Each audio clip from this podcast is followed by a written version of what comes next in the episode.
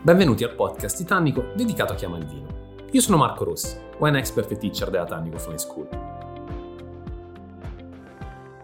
Siamo sulla zona dei Colli Albani, nell'agro tuscolano. Siamo in una zona molto particolare perché intanto siamo in una fascia più centrale rispetto a quella trattata per esempio con la Tuscia dove ci trovavamo nella zona settentrionale. Se il vino però qua ovviamente veniva prodotto già in epoca romana ed era famosissimo, un motivo ci sarà, il segreto è da ritrovare e da rintracciarsi quindi intanto in quella che è la componente di suolo. Siamo nel suolo vulcanico per eccellenza, anche se facciamo riferimento quasi sempre a ceneri vulcaniche, quindi abbiamo un suolo che tende a essere di una grana abbastanza fine, potremmo dirlo così, sono pochissimi i punti in cui il suolo vulcanico invece è compatto e possiamo parlare a tutti gli effetti di una roccia vulcanica. Ovviamente anche questo fa sì che, per esempio, con eh, la copiosa pioggia che arriva nel periodo invernale, le acque scivolino giù in profondità e che quindi la vite faccia non poca fatica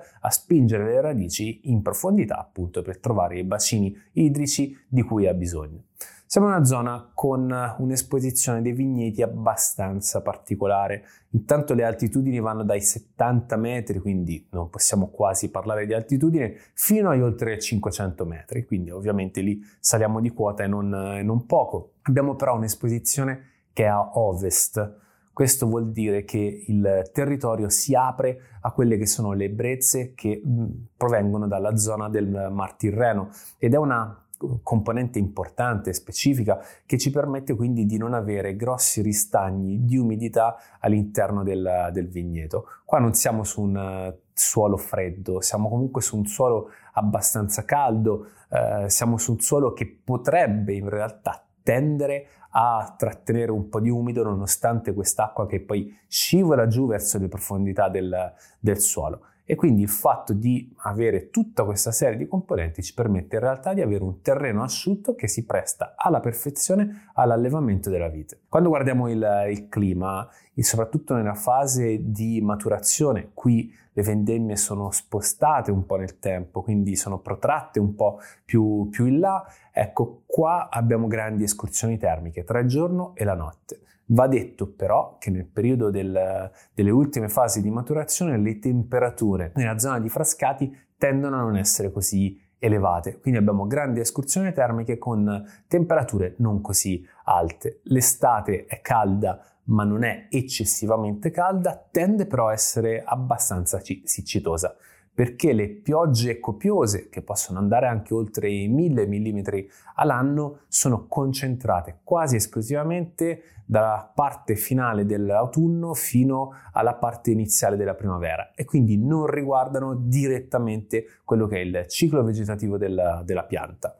Il rischio qua comunque è quello legato anche alle gelate, quindi innalzamenti delle temperature primaverili che possono portare la vite appunto a svegliarsi, a riniziare il proprio ciclo e poi con l'abbassarsi improvviso, repentino invece delle temperature si possono avere delle gelate, soprattutto là dove abbiamo presenza di umidità e quindi magari il lavoro del vento ancora non è stato svolto alla perfezione. Invece proprio per caratteristiche climatiche riusciamo bene a, eh, ad accogliere alcuni tipi di vitigno che di solito hanno una fase di ripartenza un po' più lenta e che quindi tendono per loro natura a iniziare appunto il ciclo in primavera inoltrata, così da non correre questo tipo di rischio. Quali sono i vitigni che troviamo maggiormente presenti in questo territorio? Intanto la Malvasia bianca di Candia, detta anche Malvasia candida oppure addirittura viene detta Malvasia rossa, il che sembra quasi un controsenso, ma quando parliamo di Malvasia rossa il nome del colore fa riferimento al fatto che in fase di germogliamento il tralcio si caratterizzi proprio di questa colorazione leggermente rossa e il germoglio stesso. Quindi questo è il, è il, nome che viene comunemente dato al vitigno, ma quali sono queste caratteristiche? Intanto la malvasia bianca di Candia rispetto a quello che può essere il concetto di malvasia, quindi un vitigno che comunque ha uno spettro aromatico molto intenso, tende a non essere assolutamente così, è, se vogliamo, un po' più riservata proprio nell'espressione del, dei profumi.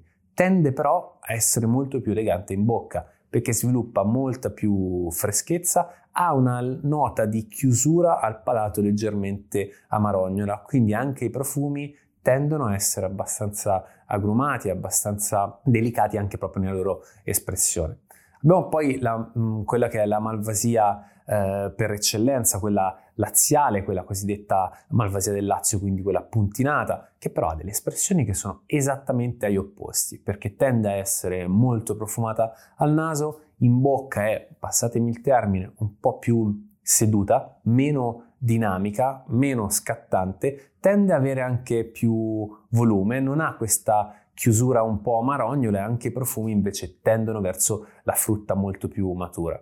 E questi due vitigni insieme compongono, quando andiamo a guardare la denominazione, la base per qualsiasi vino e il, l'uvaggio, quindi questi due vitigni insieme devono coprire almeno il 70% del, del, blend. Questo ci fa capire quello che poi è l'importanza appunto che vanno a rivestire. Mentre se andiamo a guardare i vitigni complementari, troviamo in misura minore il bombino bianco e il bellone e poi all'interno di quel 30% eh, possibile che può essere in combinazione tra questi vitigni oppure può essere anche in purezza o nella sua totalità per quanto riguarda quel, quel 30%, troviamo il mondo dei trebbiani. Quindi abbiamo il trebbiano toscano che tende a avere questa bella freschezza al palato, è molto versatile proprio come vitigno perché riesce ad avere anche rotondità e generosità, però questo richiamo poi alla beva e a volte è quasi materico proprio il trebbiano toscano. E poi troviamo invece il trebbiano giallo e altre varietà minori. Quindi questo è un po', diciamo, l'universo su cui si basa il mondo di Frascati. Frascati, quindi la denominazione come DOC nasce nel 1966. Nel momento in cui nasce vede già differenti stili come, come protagonisti. Consideriamo che questo è un territorio che dà vita addirittura a due delle tre DOCG laziali. Quindi qua troviamo il Frascati superiore, DOCG, che veniva ovviamente menzionato anche ai tempi della, della DOC, ma la DOTG nasce nel 2011, che prevede l'uvaggio come abbiamo indicato, quindi il 70% eh, delle due malvasie e poi troviamo quell'altro 30% in cui i Trebbiano giocano il ruolo principale.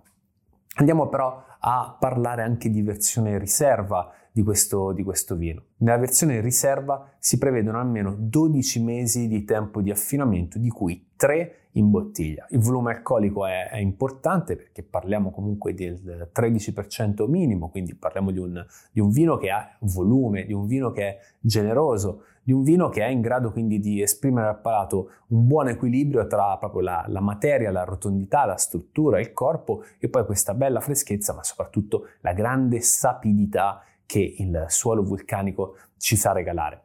Abbiamo poi il cannellino di Frascati, sempre di OCG, il cannellino di Frascati in realtà è un vino ottenuto da Uversur Mature. È uno dei vini storici, forse che strizza proprio l'occhio a quello che è il percorso che il vino su Frascati ha intrapreso, il passaggio quindi da vini addizionati con eh, il miele, con le spezie, a un vino che fa della mielosità, chiamiamola così, uno dei punti focali, ma che la ritrova invece direttamente in eh, vigna, grazie appunto all'appassimento. La cosa interessante però è quella che è rimasto ad hoc, quindi che non è passato dalla DOC alla DOCG nel 2011, che è il Frascati spumante.